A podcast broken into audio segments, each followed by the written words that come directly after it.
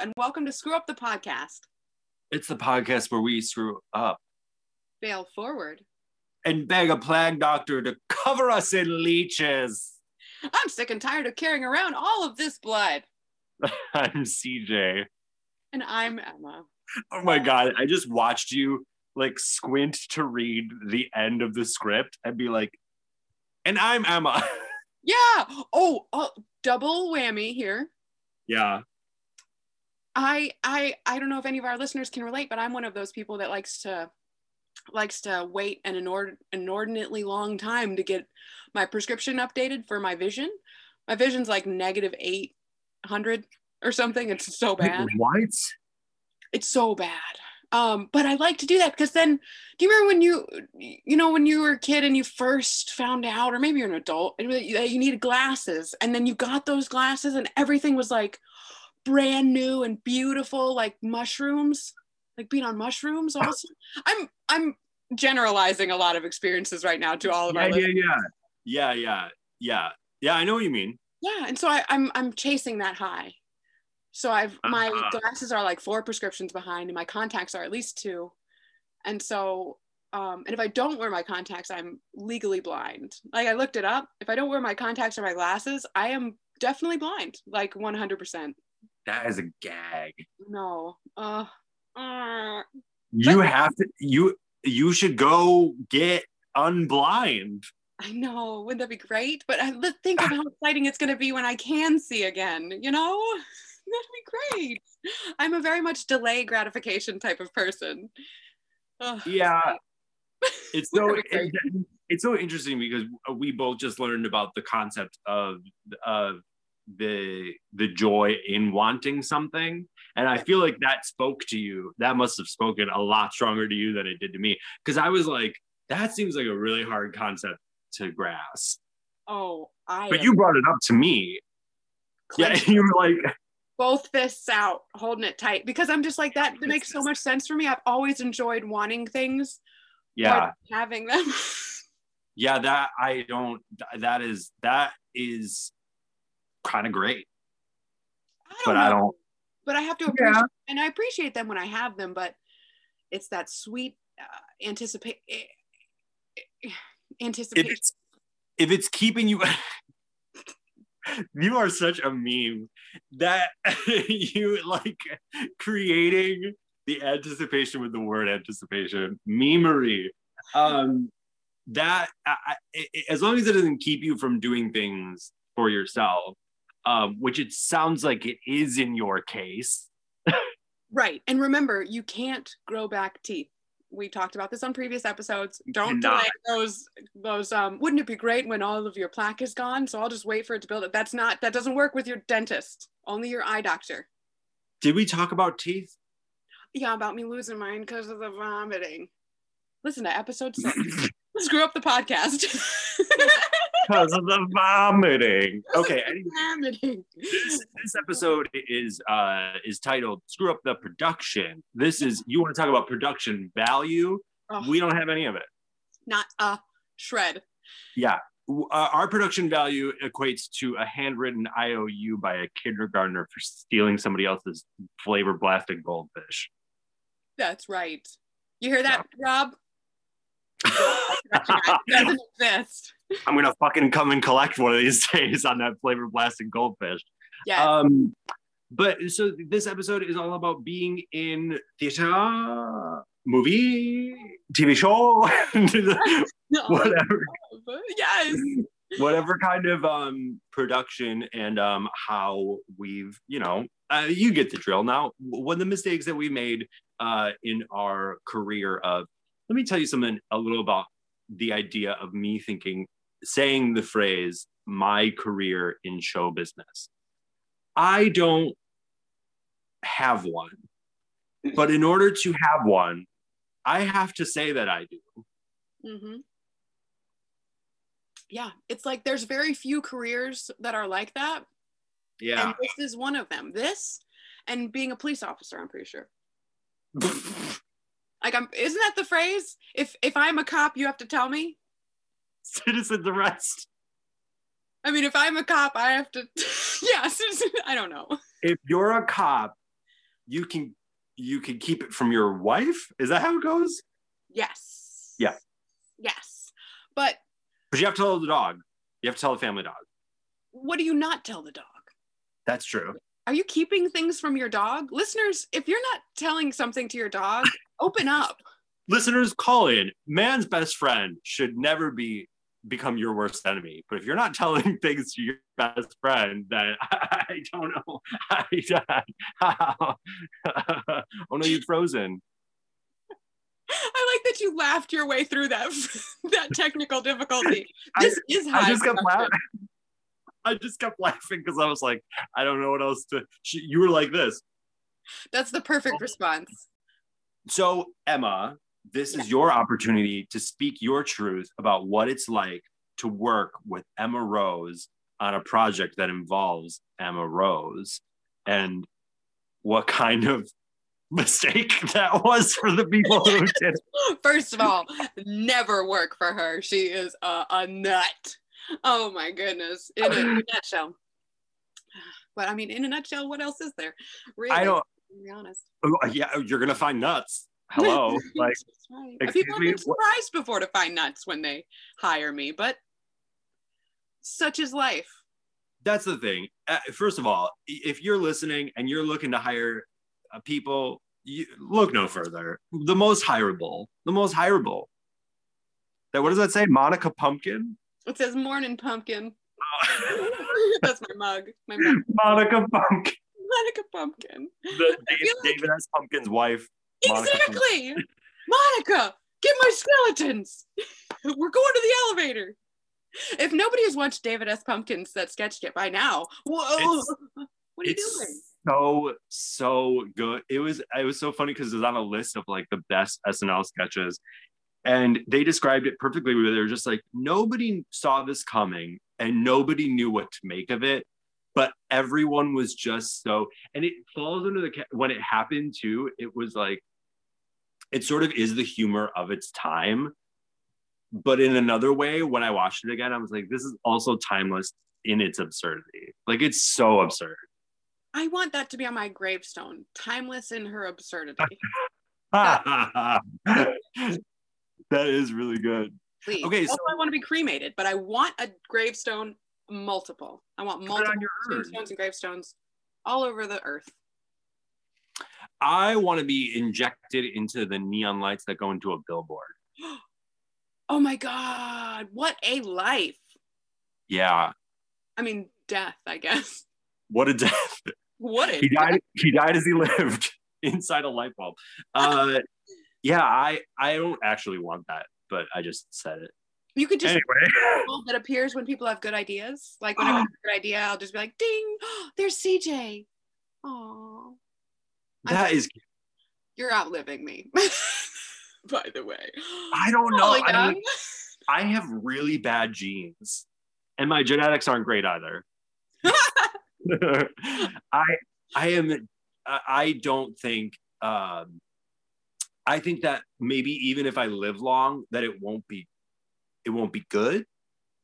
you, you don't you don't plan on it being good or Uh, uh the the the biological um menses inside of me don't plan on it being. I just said biological menses. What do I mean? he's circling his chest uh his his where his nipples would be but like a wider a- circle I i've need never seen cj's nipples though they could be that big Yeah, you don't know. Some people got pepperoni nips. Ma- mama, I, that's working with- fine It's a full Genoa salami. I cool yeah absolutely nipples be different like that Yeah, people Oscar. people look the same naked they don't and that's fine it keeps everybody Yeah, I mean, if you have if you have nipples that rival a discus, write in. absolutely and also send me a picture yeah, write in and absolutely please include your giant. Um, uh, what's that? What's that? Uh, Olympic thing where they throw it? uh ring toss No. Ski ball. Do you know what I mean? It's like a, it's like a, it's like a, um, never mind. It doesn't matter. you'll think of it Don't know, you I'll it doesn't, You'll The thing is, uh, I might not think of it because I don't know if it exists. I might be making it up. Well, maybe you can make it up. People say I made that up as if it's a bad thing. That's I make that true. up. I'll be like, well, that's pretty fucking cool. Well, I still would have made up that it's an Olympic sport. Writers, call in. Wait, Callers call it. right in. callers, write in if you know what Olympic sport I'm talking about. Okay, so They're screaming it. They know. picture it. Picture it. It's Emma Rose waking up and it's time for her to go where? What show is she doing? What opportunity is she uh, Get this shit going. cleaving in twain? Yes, this was my okay.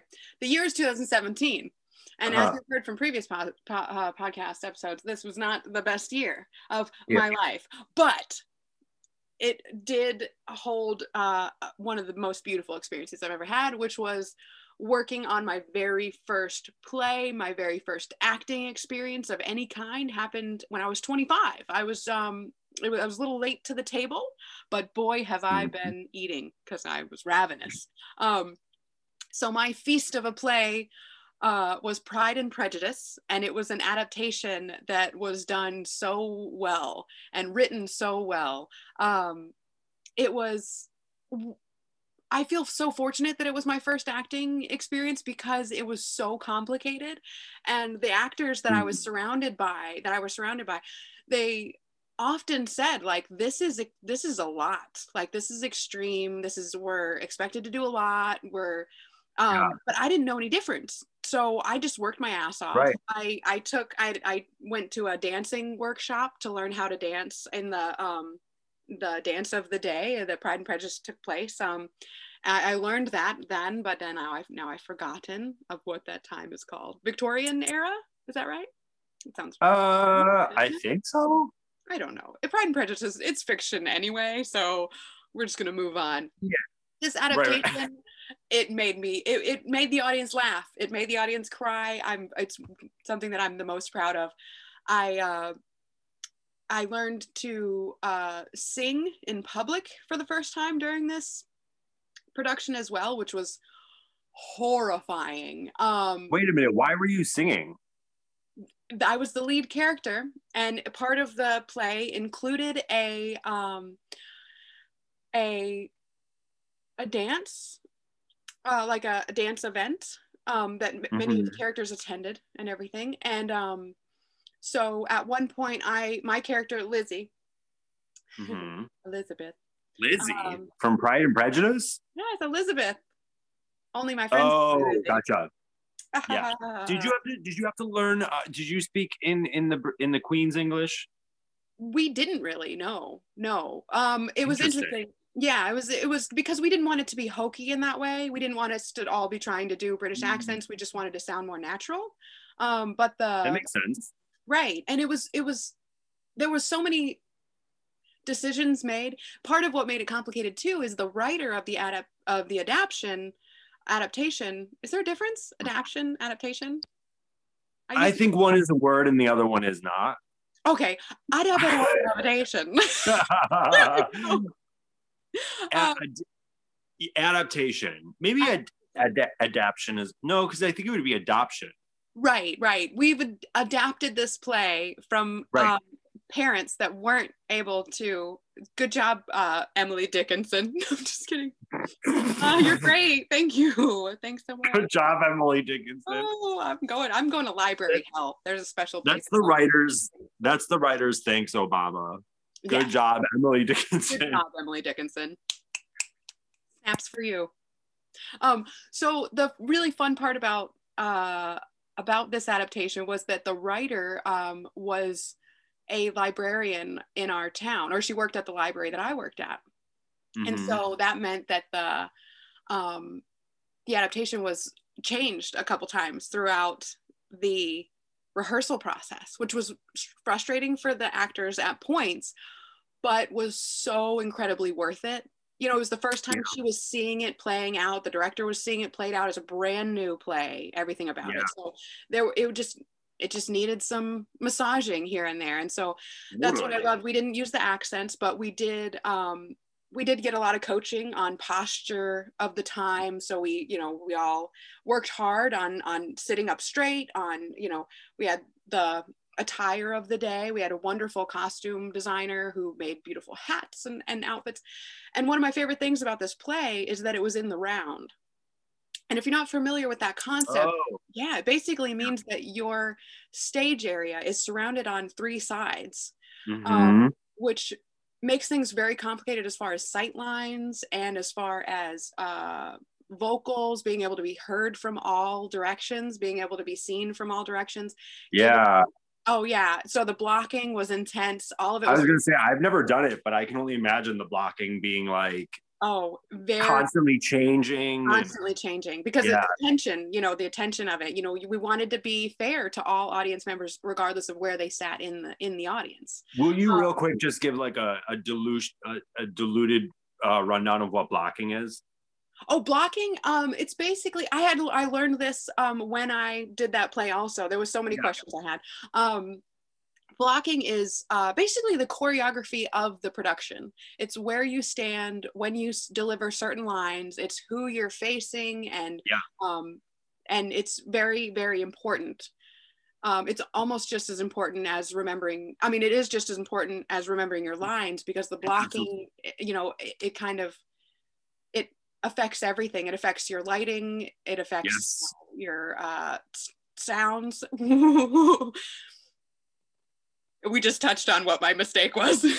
Oh, oh no! I was like, uh, yeah, it sure does. the but yeah, I would agree. I, the blocking is like it. It it's like the very minuscule the, the things that you a choreography is like the, for a dance is like the whole thing of it. But the idea of blocking is like it's choreography that is like imperceivable. It looks like people are just walking around, but when you watch a play, that is all calculated. That is all Right, like every step. planned by someone. Every single step, every single turn of the body. That's that's all called blocking.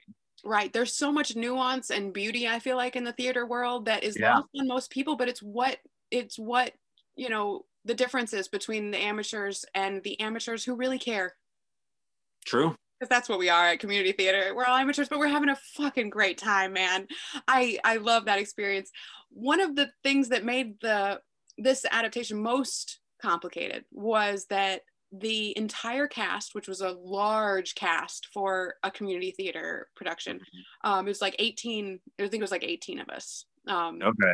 and uh, which is big for a small community, you know, black box theater, which we were. Um, and uh, all of us were on stage all the time, the entire, I think it was like 95 minutes. What? Yeah, at no point do we leave, except for intermission. During intermission, we leave the stage. At no other point do we. And so, how it worked out was when you are not in the scene, quote unquote, you leave. There was a beautiful platform built by us. We, you know, when you're at a community theater, we were there for the crew work days and we were hammering, For you know, sure, yeah. nails and drilling. It was the best.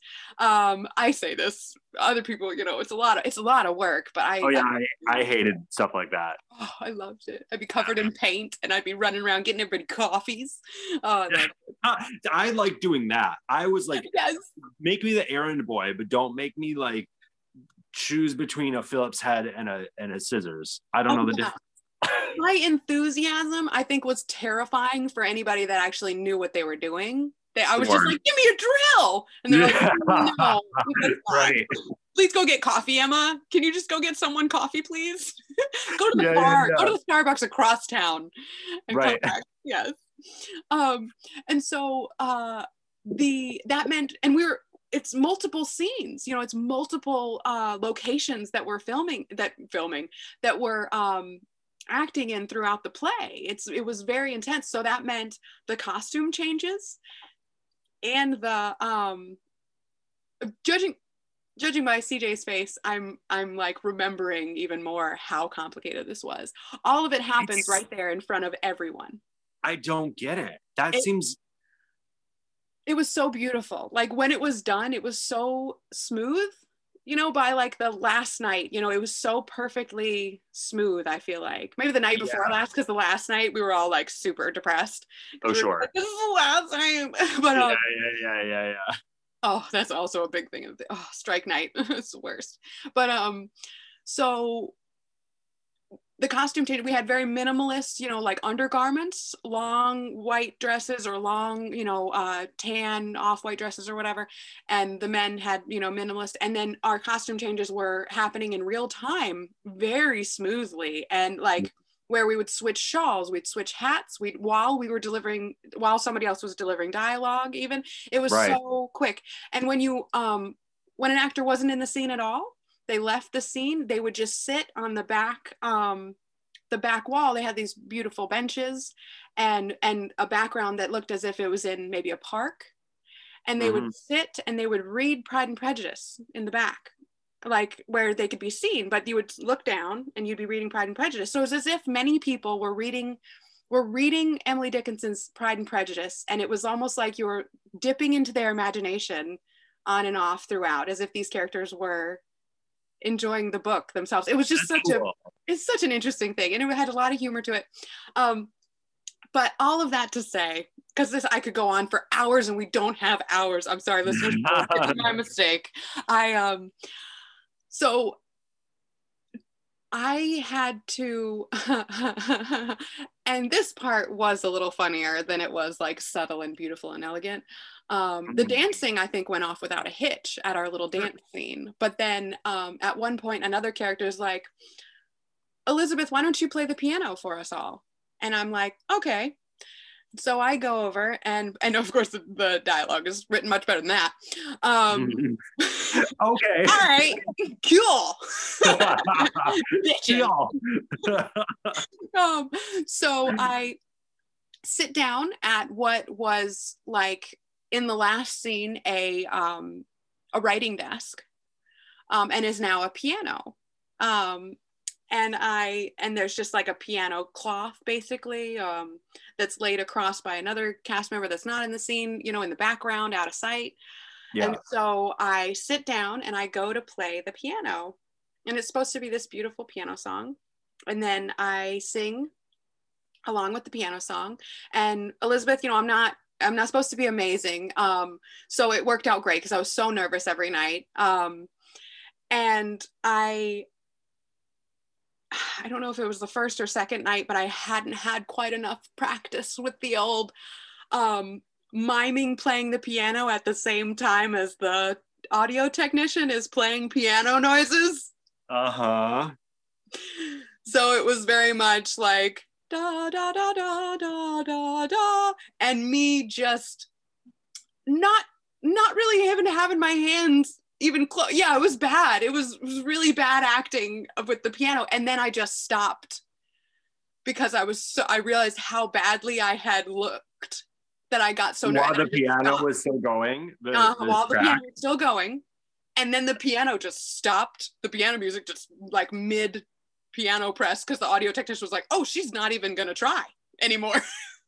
Oh no, that is so awkward. Oh, you it could have at least just played the whole thing out.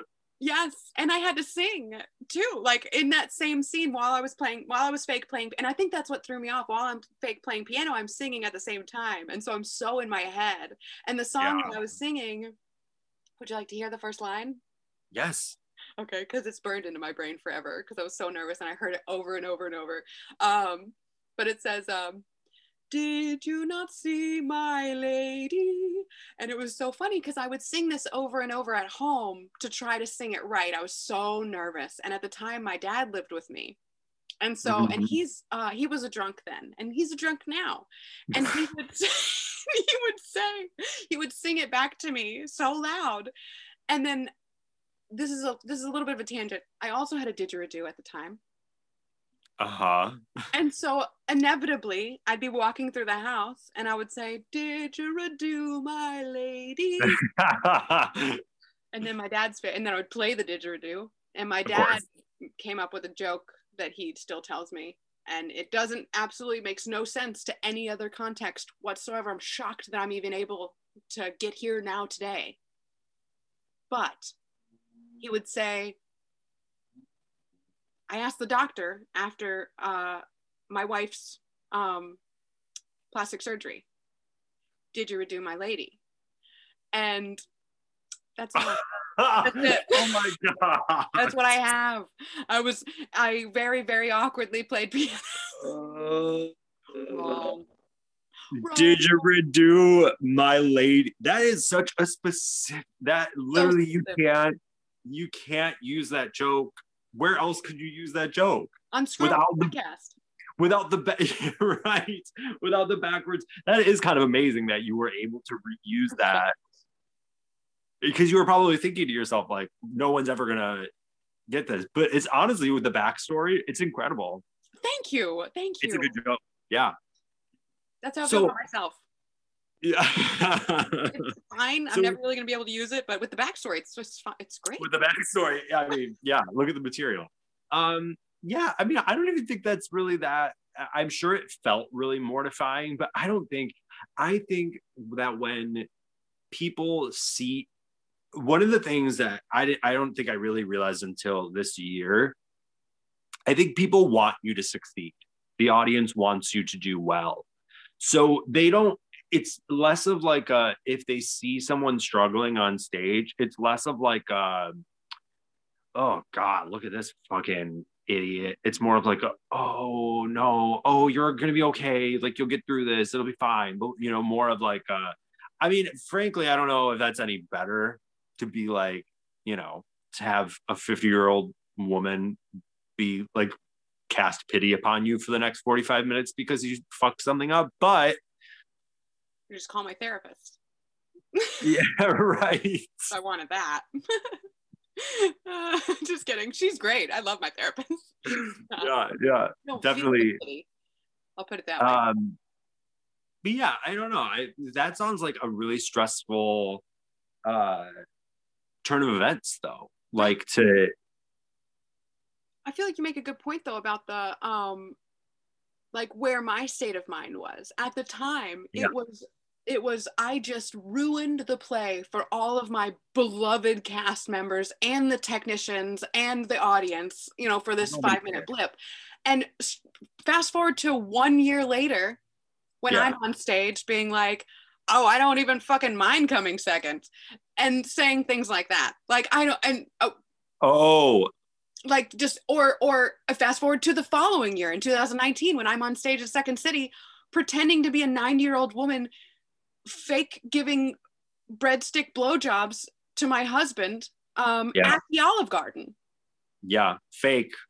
fake olive garden fake. The, yeah, the Olive Garden was fake. The breadsticks and the blowjobs were real. right i the breadsticks were real the blowjob was real but it was to the breadsticks yeah, the Right. breadstick penis. Yeah, totally. yes absolutely Yeah. who doesn't like the olive garden that much when you're, Yeah. you're Hello. big family Did you know? Did you hear that the second city got sold today? no Yeah, Is it? Uh, t- I'm sprung. I don't know. I don't know what's gonna happen. Wait, I think that means I'm in love. I mean, I'm sprung upon. I'm the news is sprung upon me. I love the news. Wait, what? Um, yeah, yeah. No, I, I, I forgot to mention that earlier. I don't really know what it means, so I'm like trying not to. At first, when I read it, I was like, "No, we're fucked." But then I was like, "Okay, wait a minute. There's a lot of things that can happen." So like, It's- not gone. I have a lot of confidence in that the second city will reopen um, safely. And uh, CJ, stop making them goddamn faces. well, I was gonna say. I mean, it got it got sold to a video game company, so I'm not entirely sure what the intention is is with it. But I'm I think We'll that see. means I'm going to be a video game designer now. That's how we're- Honestly- second city goes with. honestly that a, a viable form of storytelling that if my life moved in that direction wouldn't be mad at it yeah there's not enough um video games that are solely dedicated to comedy that is true that is true. Though- although there are some there, are, some. there are some but they, it- yeah it's definitely um they, that would be that would be a fun endeavor i think. I would totally go if someone was like do you want to make like a funny video game? I'd be like yes. Like absolutely. That sounds like a blast. Yeah. Um, but yeah, I think no, basically, I, I just I think that when you start a new something new like that for a show, whatever, it's like it really gets to you, especially having to do as much. It really sounds like that was like such an intense uh situation. Like to have to do that. A stage kiss. Um, for my first play, I had to kiss my um my Mr. Darcy, which um, oh my god, he was so handsome though. If you're hearing this, yeah, I was so nervous. Mine was a mine was a mine was a another girl, so it was like it was ew. chill for me. I was I was gay and out of the. Did you say ew? no, shout out to Angie Campbell, who is a phenomenal uh, actress who uh, is Chicago, Chicago, Milwaukee based. Um, mm-hmm. Yeah, I went to high school with her, and she was my first on stage kiss, oh, and it was fun. It was it was it was fun, but it would. She knew I was gay. I knew that she was a woman, so it was very. uh it was, it was it was very relaxed. I think the only time we will both agree that it was not relaxed was when we kissed and it was for we we did like the show for like a bunch of like uh like sixth graders you know like so we, they, it was it was like a teaser i think they were called or whatever. And i don't know and high school high school plays were weird. But um they brought the sixth graders in and then we kissed and the stadium erupted as if someone had won american idol. And both of us were like oh we were so shocked by the reaction but like these kids got up out of their chairs and were just like yes! They were they were you would have thought we were fucking Edward Snowden and Bella. Wait, wait, not Edward Snowden. Wait, Snowden. from Twilight. From Twilight. Oh my. No, no, no. Wait, no. What's his name? Does he have a last name in oh, Twilight? Oh, Cullen. I mean, I don't know. Edward Cullen. Yes, I called him Edward Snowden. Oh fuck, that that is embarrassing. Um. Okay. Anyway, uh, yeah, it being on a set for your first time doing something like that um very stressful did you guys kiss during your rehearsals? Like during your rehearsals did you i think so yeah. i think so. We um i i i i put it off because i was so nervous oh that, that's well we didn't i didn't put it off to the first till till we did it or anything. And, oh yeah. um he was a lot older than me uh very handsome very married. I loved his wife and his kids were awesome and like uh so finally the rehearsal came like it was during the last week of rehearsals. It was during our dress rehearsals and stuff. And our director fucking best lady she was just like this is it guys. You gotta kiss this time. Like no exceptions. Do it. Like we, we're too we're late in the game. No exceptions. Yeah. I do it. And so i was i'm sure very red faced and when it came down to it um to the moment where it's like this is where the kiss happens normally kissing is like a 50-50 experience and i launched myself fully yeah. at his face. Um, yeah. and to I mean, the point where uh, the other people actors just we all died laughing. They were like we really you were very shy up until this point. Very didn't talk much I didn't was very uh, nervous nelly and then i just just smacked him a good one. Uh, I think he was as surprised as anyone else. Let's just say it's a good thing that you practice. If that was how the right. the the attack, the staccato yes. in, endeavor that went. Uh, I have I have an interesting uh, kissing uh, on stage story too. I was supposed to kiss someone in a show that I was in. Uh, he was the lead, and then I hooked up with him, and then I got crazy. So then he had the kiss removed and I found out in the middle of rehearsal. oh my god! Wow. Yeah. Can yeah. a whole podcast dedicated to like being in relationships with people that you're not supposed to be in relationships with? Well, Emma, why don't you hold that thought while we take a break? Because you better believe that I have some material on that that I will uh, reveal in just a moment. Oh, we got some doozies. We'll be back. We'll be back. Um, okay, we're back. Um, so I didn't uh, much like much like many times, which is why I'm glad that you go first. I think of something, and then as you're talking, I'm like, I, something unlocks in my head that I have been keeping, you know, and I'm just like, oh, maybe I should mention that. I'll talk about the first thing super, super quick, but I was in a show called Beautiful Thing, uh, a beautiful thing because we're Brit, we were British. Oh, you we were did- British. we okay. were, yeah. We had to do British accents, and mine, what, Mama, it was trash. It was trash. I It was Throw it in the bin. throw it in the bin. It was very um yeah, it, it- it was quote unquote rehearsed, as in I did the bad accent over and over again as a way of rehearsing it. But at no point did I ever like watch something British or well, that's actually not true. I watched a bunch of Green Wing in order to prepare for it, which if you have not seen that show, it is absolutely incredible and highly recommend. But um but for whatever reason it never stuck so uh anyway i it's a week before the show uh or it's, no it's the week i think it was the week of because this was a very big deal that, that i did this um and i was like it's summer it's hot i'm gonna shave my head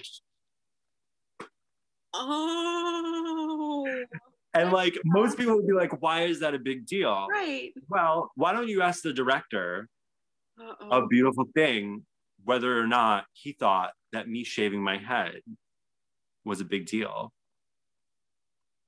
Yeah, Did, uh, do you have his number or? I did. I didn't. I didn't ask. I didn't. I didn't. I just showed up the very next day, and he was like,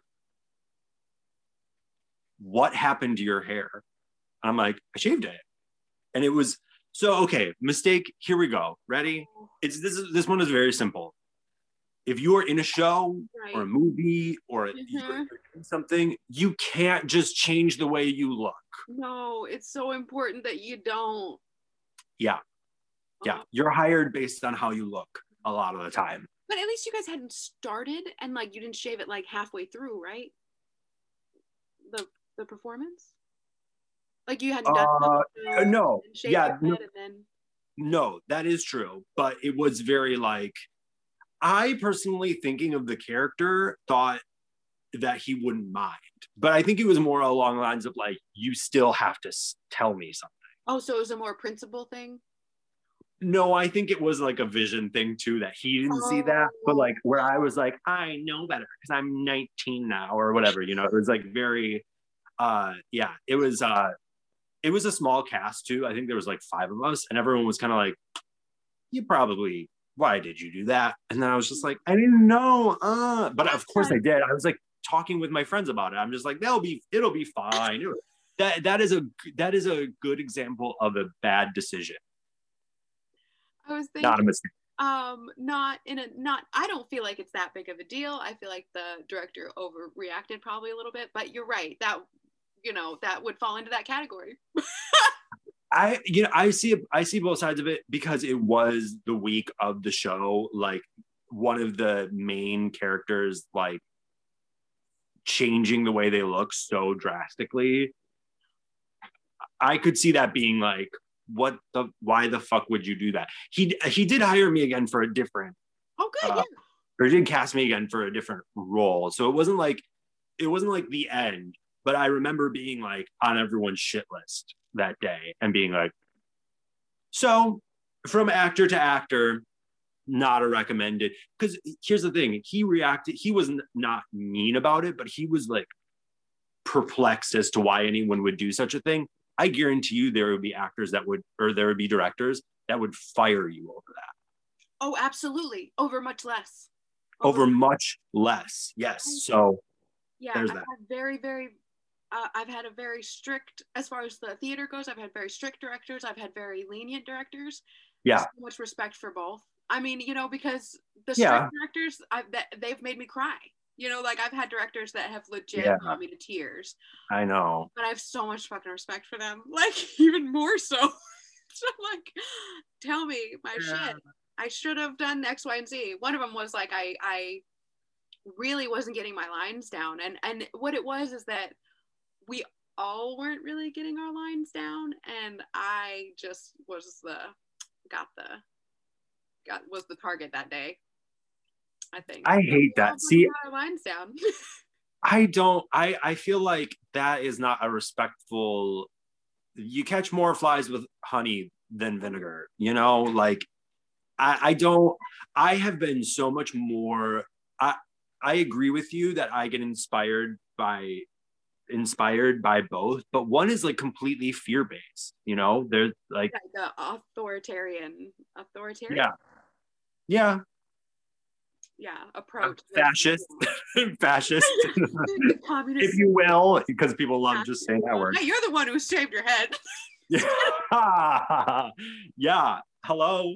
Sig hello. That's not funny. Um anyway.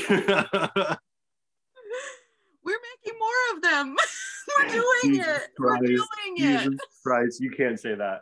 Um, okay, so the the big one that I had, the big like, oh my god moment that I forgot was I really threw a wrench in production. And you know what? Here's the thing. Looking back on it, did I was I involved? Did I know what was going on? Of course. Those are usually that- a for me. does that mean that I was I was okay? Speaking of, I think we talked about in the, in the last podcast, but I mentioned Into the Woods. So I was in Into the Woods. I was in the show Into the Woods yes. community theater project. Um, one of the most embarrassing moments of my entire life um, was I was up for the role of Jack, who is a tenor, and I am a bass, and I look like I would probably be a tenor. And so the director tenor in my had me. 10 or 11. Uh, 10 or 11 oh my god that's cute actually um uh, but i had to i had to go sing uh giants in the sky which i think has a high f sharp in it and i have i think the highest i've ever needed to sing was like an e flat and even then i was doing um new music from um shit, I don't remember what musical new music is from, but I sang that. I think that has a the the father uh, role has an E flat in there or whatever. So I was like, I know I'm not gonna be able to sing this, but I'm up for this role. I have to try and go up there. And I w- it was like eh, up until I had to hit that note. It's the last note of the song, and oh, it was like I so it was like, okay, you're definitely not getting the role of Jack. So they gave me the role of the steward instead, which was fine. I was just happy to be involved. Um, Oh, damn. You know, I had, close. I mean, it, it was never going to happen. That was, I am not a, I'm not a vocalist. Uh, it, I was a little bit better at that point because I had, I was a little bit more trained and I wanted to move more in the musical theater. Uh, but after that, I was like, "Mm, no, no, no, no, no, no, no. So um, I also was like, I, I, could sing really, really low. So I was in um, Joseph and the Amazing Technicolor Dreamcoat, and I was just in the, I was in the chorus for that. And they would like be like, okay, basses, we're all coming down. And it was community theater, and it was all these like big, like you know, doughy, like 40 year old men, and then me in a Hollister polo just being like, present. like, this is very dumb. And you Very sang dumb. the deepest. I don't know if I sang the deepest, but I was like down there, right? Like I have a very, I have a very, very low singing voice. I think I can sing to like a low D if I'm like pretty well warmed up. Um, but I have, uh, so I was in that show and I was a steward, and then there were two two princes, right? There's the Rapunzel's prince and then Cinderella's prince are, are also the characters. Wait, I'm still watching this. The uh it's really good. Like uh, the actual show is really good. The i, I would say i think there's a, a disney adaptation of it What that is not is it performing at right now? Oh. oh no. Oh god. Yeah no. There uh there is a there's a movie version of it where meryl streep is the witch and it is fine. I would say that if you can get the version with bernadette peters that's like the actual stage version of it incredible like it's one of my favorite i love Stephen sondheim um so anyway we're I, i'm in this and i'm also in a relationship at the time and the princes are in a relationship with each other because baby that's theater Right, That's theater. right, right. Yeah. um I'm in a relationship with someone that is outside of this entire scenario, right? And um, it turns out that Cinderella's prince and I have like a thing, right? And to keep this as not as graphic as possible, I go spend time with Cinderella's prince. Um, the shoe fit, uh, uh, but I then my pumpkin came, and I was like, "Oh God, okay, right." I, this is a mixed metaphor a little bit. By pumpkin, I mean Uber. oh yeah, I thought you meant something else. that makes more sense though. I was like, pumpkin, all right. I'm here for it. then I had a giant gourd-like anal orgasm. Oh my gourd! Oh, is that what you sound like when you orgasm too? oh my gourd! No, I um basically what ended up happening was that uh, it was found out about and it caused a rift in their relationship it caused a rift in my relationship and it had to be kind of like put under the there was a, a, a multiple awkward phone conversations where i was crying i was being told to like lie about what actually happened uh, you know, I ended up calling the director. That director was so messy though, because the worst part was that then, like at a rehearsal, he was like, I just am gonna have to like lay this all out on the table, and then like brought it up in front of the entire what? cast. What the fuck? I mean, it was in uncertain words, yeah. right? I don't think he he I, I if I remember correctly, he didn't say like exactly what was going on, but everyone at that he point used the word pumpkin at all. He didn't use the word pumpkin once. No, not even pump. Yeah, it was a very um that that was that did not feel good. That did not feel good because it it oh, that's awful. It, that's bad behavior, sir. It was a, a the beginning of a, a series of events where I put myself in jeopardy and then uh, was told to be quiet about it. And then my life got all fucked up, but nothing happened to the other person. Oh my God, I hear you. But now that I'm pretty sure that they went to jail. Oh, okay. Which I don't necessarily want to get into, right. but last last thing I think heard was that they they went to jail, and um, yeah, yeah, puts a puts a nice button on things though, doesn't it? All I can say is, you know, uh, I wish I wish everyone the best, unless you know why I shouldn't. Yes. my uh, last little anecdote about my beautiful Pride and Prejudice experience was that I had a um, uh, at one point, and this is sounding hokier the more I explain this play, and I keep trying to say mm. that it was so good because it was. Yeah. The more I say that, the worse it sounds. At one point, there was a portrait of my Darcy. Um, and so how that worked is Darcy would be standing there, the actor and everything, and, and two people would come and they'd have uh, this giant ornate uh, photo picture frame. Mm-hmm. And while things are going on, I'm I'm staring at the uh, painting of him, is what it is, but it's really him just posing. Uh-huh. Um, uh, but the last at least three or four uh, performances, I had such a hard time not staring directly at uh, one of the frame holders, and even had to be reminded uh, a couple times by my director um, not to stare at the frame holder, who I definitely dated uh, after that. Um, oh, yeah. hell yeah! Darcy for a couple months until I found out that he was um, married and and had a kid and that I didn't know about. And he was in Q, but I didn't know what that was then. I just knew it was bad. Oh. North Carolina, come on and raise up. Take your shirt off. Fucking insurrection. That's not how the song goes. Oh my god. That's how it should go. Yeah, I mean, if we're in the business of calling people out, let's be real here. There are plenty uh theater is a place for people like us to thrive, but it is also a place for people to take advantage of people while they're thriving. Yeah. It people yeah. who have insurrectile dysfunction. Oh my gosh. I'm sorry. I tried not to do it. I can feel your eyes rolling. I thought you were going to say huge, huge penises. And I was about to be like, yeah, that's true. They did. They sure did. All of them do. They all do that too. And you see them all because it's theater. I've explained that I'm a bit uncomfortable sometimes by nudity. And so the theater experience was so bizarre because I was always, I was like, I'm just going to run to the bathroom. And they're like, you don't have to do that. And I'm like, I'm just going to run to the bathroom. I'm just going to take the only bathroom for 20 of us. Yeah. Use it to change for an inordinately long time. And also peek around the corner at, um, you know, no one. I wouldn't do that.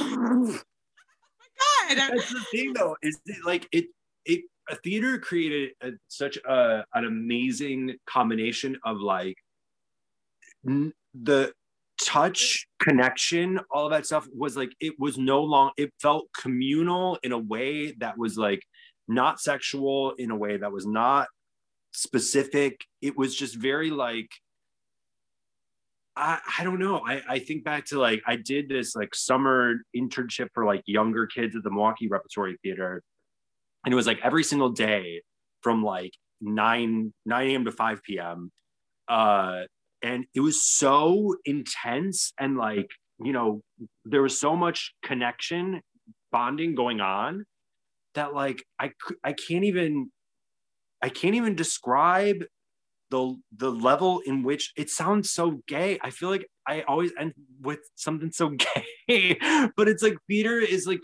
re, such a, a, it creates such a different kind of bond with people that even if you don't talk to that person ever again, you're like, I will never forget the way that they made me feel, the way that I felt when I was connecting with them in such a specific uh, way. I think it's so like we're really lucky. Yeah, there's absolutely nothing I can compare it to. Like I've been in three uh, plays in my life, three major productions, major productions. I'm not. That's that's that's very misleading. off, off, off, off, off, off, off, off, off, off, off Broadway. Yes, on yeah. the freeway. Um, uh, I spend a lot more money uh, than I should have working harder than I've ever worked. Let's put it that way. But I can't compare those oh, experiences. Or those connections to any other experiences or connections that I've had in my life. They're so incredibly powerful and beautiful and and just the car rides sometimes if you maybe you picked up somebody or somebody picked up you for rehearsals like those yeah. rides there and back like totally. lines in coffee shops or you know uh, meeting who got there early getting there late like there's just so many moments throughout the the whole thing Oh. It requires you to put it all out on the table. And if so you if you are not uh, yeah. Uh, you know, the last time I even got a taste of it was I hadn't been on a stage in years until last February when I did uh Sketchcast I with you licking that stage. Licking it. But you had to get a taste. oh, oh God. oh, that's bad. You say like, the stuff. I'll say the really, really bad jokes. no, I, I just even in that like it that it, that was it, it was short but sweet. You know, it wasn't anything like there wasn't a ton going on, a ton built into it, but I think you like, guys did amazing. I I went and saw you. your show and it was wonderful. I laughed my ass off. I give major credit to uh, because I have this big problem with still now because I even just did it when I had to like pitch stuff where I just am not uh I'm not like kind to myself about my writing when only when I'm presenting it. When I when I'm writing it, I'm like, oh, this is pretty good, or like I'm a, a little bit more objective about it. And then I get mad in my brain. I'm just like, why are you even saying why are you qualifying it? It's like I'm creating this cushion, you know, to like be like, oh, just in case. And um, my sketchcast coach, Steve Hahn, shout out, um, would always say, and this stuck with me. Um, he would say when I would say something negative about my sketch. Well, he would say two things, both that really helped my like self-esteem. He called my sketches stupid, and I liked that because at first it bummed me out. And I was like, oh. But then as I was writing a sketch about a New Orleans bathroom in which a trombone player was the bathroom attendant and would play noises when people would go to the bathroom. I was like, oh, I do write stupid sketches. yes. But that's what's so I was gonna say that's like why they're good. And he would say that too. But that enabled me to kind of like empower the absurdity of like what I like to write instead of taking it so seriously and just be like, oh yeah, this is fucking stupid. Like it's supposed to be. Um, but also whenever I would say something negative, he would say, um, don't talk about my friend CJ like that. And it sounds really silly initially, but eventually I started to equate it to like him realizing that it was another part of my brain saying it than than me. And I was like, oh, yeah, it was great. I don't know why I brought that up. I guess I just like that is like another uh, an extension of like it had been so long since I had felt that sort of just change from something uh and uh sketchcast was like just like a, a morsel um boy was boy was the plate taken off the table real quick but it was such a nice It was one year ago, pretty much right now. yeah that's what i mean yeah so it was like the the momentum both of us feeling that momentum right before uh the coronavirus hit Right, right. so We miss you theater We miss you, and that's why this this podcast episode is very special. Um, screwing up the production, COVID screwed up the production worse than any anything that we ever, we could have ever done. And- so. yeah hello that's the thing that if you if you think that you you know missing your lighting is one thing imagine imagine showing up imagine going to a party and then showing up and not getting tested do you there that has probably happened right that Oh, shows or like tv shows are open right now and that there are people they have to get shut down because somebody contracts coronavirus yeah, interestingly enough, I've been um, offered some Oh, yeah. checks for some background work for some Yeah. productions in Chicago recently. I'm very excited to start. They are incredibly strict. Um, Yeah, probably which is good. because a lot of them have had to have had these false starts, exactly like you're talking about. So right now it's so intense that they only allow you to get tested from their facility specifically. oh And right Okay. They're not going to take any kind of doctor's note that said you got a test. They're not going to Yeah. take your word for it by any means. You have to No liability. Times. Yeah, it's great. Um, which Yeah. that makes me feel so much more comfortable as a part of the production. To Totally. they're taking these um, requirements, and it, before you can even submit, they you know they have questionnaires upon questionnaires before you even get to the the casting yeah part. So that's good. Um, hopefully, we can keep safe. Because if we all keep safe, I mean, the faster that we get to have our goodies back, our um, our production and our shows and our events and things. yeah i i mean i'm looking forward to it it's been uh it's it is uh no matter the the mistakes or you know um screw ups uh, that have been made part of creating you know anything part of being a creative is you have to fully commit to uh, to every decision that you're making. And even if it is not so great in the time it's like you can take that and and and learn from that. And that's that's it just really enables you to be yourself by being somebody else. It's it's it's crazy. I know that again it's a stupid thing to to to say but i just i don't know it's great. It's my favorite thing. You're totally right. It's about commitment and flexibility, which don't normally go Yeah. together in a lot of circumstances. that's true Production, That's true. required, hardcore. Yeah, for sure. Emma, this what a pensive note we've ended on considering that I once again told a story that has brought out the most upsetting uh thought processes in my head. Damn. And now I leave you. They're not fun. They're not fun. It's like, oh my God. It it is so weird how my brain thinks that these stories are going to be good. And then when I say them out loud, I'm like, yikes, this is fucking terrible. I think they're good. No, no, no, Um, they're good in the sense of like, I think that they're going to be funny. right. And they're Yeah, not what I funny. mean. Um, well, I hope you feel okay there, buddy. I have nothing. I have no way to comfort you in this situation. He can see my face is turning so red because I just want to be like, you're fine. But that's not what I would ever want to say. So what Well, I, you're right, though. I mean, you are. It it it is fine. It just more so feels like a uh like a ugh. You know what? I think It's a reaction. great thing because it's almost like poking a bruise that you might Yeah. you had, which I have bruises. I'm a I'm a woman who doesn't fucking eat enough iron or get enough vitamin D. So I have bruises all over that I don't know that I have. And so sometimes some of those gets get pushed. Yeah. Whatever true. that was bad that gave you that bruise is in the past. You got no control over that. No, totally. I 100% agree with that. Got no power there. And look at you now. I fucking love you. I love you. This is amazing. Thank you for this podcast. Where can people listen? You're gonna make me cry on Breaker. And you know you can watch me cry on YouTube. We have a YouTube channel. Look up, Watch Up her cry. You gotta pay for that though. That'll be on our Patreon. Um, Send her back. Wait, what is it? How does it go? hey, Mike. Oh no, you can't say that. You cannot say that. Oh, we'll cut it. This will be cut. Wait, can you? I don't know. Then nothing happened to them. Hey, that's a good point. Oh, yeah. Yeah, that's why that's how we make decisions. Lock him up.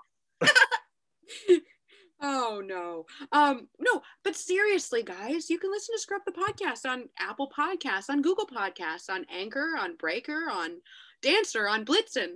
I'm Donna. there are so many places. Uh, some of them may or may not be reindeer, but there's a lot of places that you can listen to this podcast. Right. And they all fly high and they all exist. Just like reindeer Yes. that I Just like just like red nosed reindeer. You can also uh, check out our new YouTube channel, uh, Screw Up the Podcast, where we will have uh, behind the scenes footage, highlights from our episodes, and our completely new segment we like to call Test Out, where we take BuzzFeed quizzes and we take them a little bit too seriously. You can also email us at screwupthepodcast at gmail.com and tell us about your screw of the production, about anything that from the past. We would love to hear from you guys. Um, and who knows, if you write literally anything at all, we will absolutely 100% read it on this podcast because we uh, we are not necessarily in need for of content, No. But we are in need of connection. Right. Which is which is my favorite uh thing Yeah, is uh connection, human and animal alike. yeah, Well, we are humans are animals. Uh human and canine alike. I'll, I'll put it that way. Also, we're on Instagram, Screw Up the Podcast, and on Twitter, Yes. Screw Up the Pod. So I love that. Follow us on there. We got more contents. We got fun contents. We got fun pictures. table of contents. Yes yes, oh, so thanks so much. yes. Wow. We really Ah. appreciate it. Share it with mean, a you if, if you don't mind. That would be lovely, and then we can keep doing what we're doing, um, regardless of what you do. But we it would make us feel really good. Yeah, if you don't want to, fuck you guys. We're gonna fucking do this shit anyway. Love myself regardless. That was my, yeah, that was a decision I had to make. Yeah, the decision that I've decided to make is that I'm going to love us and everything that we do. And if you don't support us, then you can go to fucking he double hockey stick. yes, screw up the production of this episode. Yeah, because now I'm ruining it in the end by yelling at our listeners. You know what, callers, writers, we love you If you're guys. still listening right now. Come well, on. Thank you. We love you too. You're so beautiful. Absolutely, absolutely insane. All right. On that note, to to the, to both of our moms who have decided to finish this podcast. Goodbye. Bye, mom. I'll call Bye, you. Mom. Never. Oh, I'll call you later. Bye, mom. Bye, mom.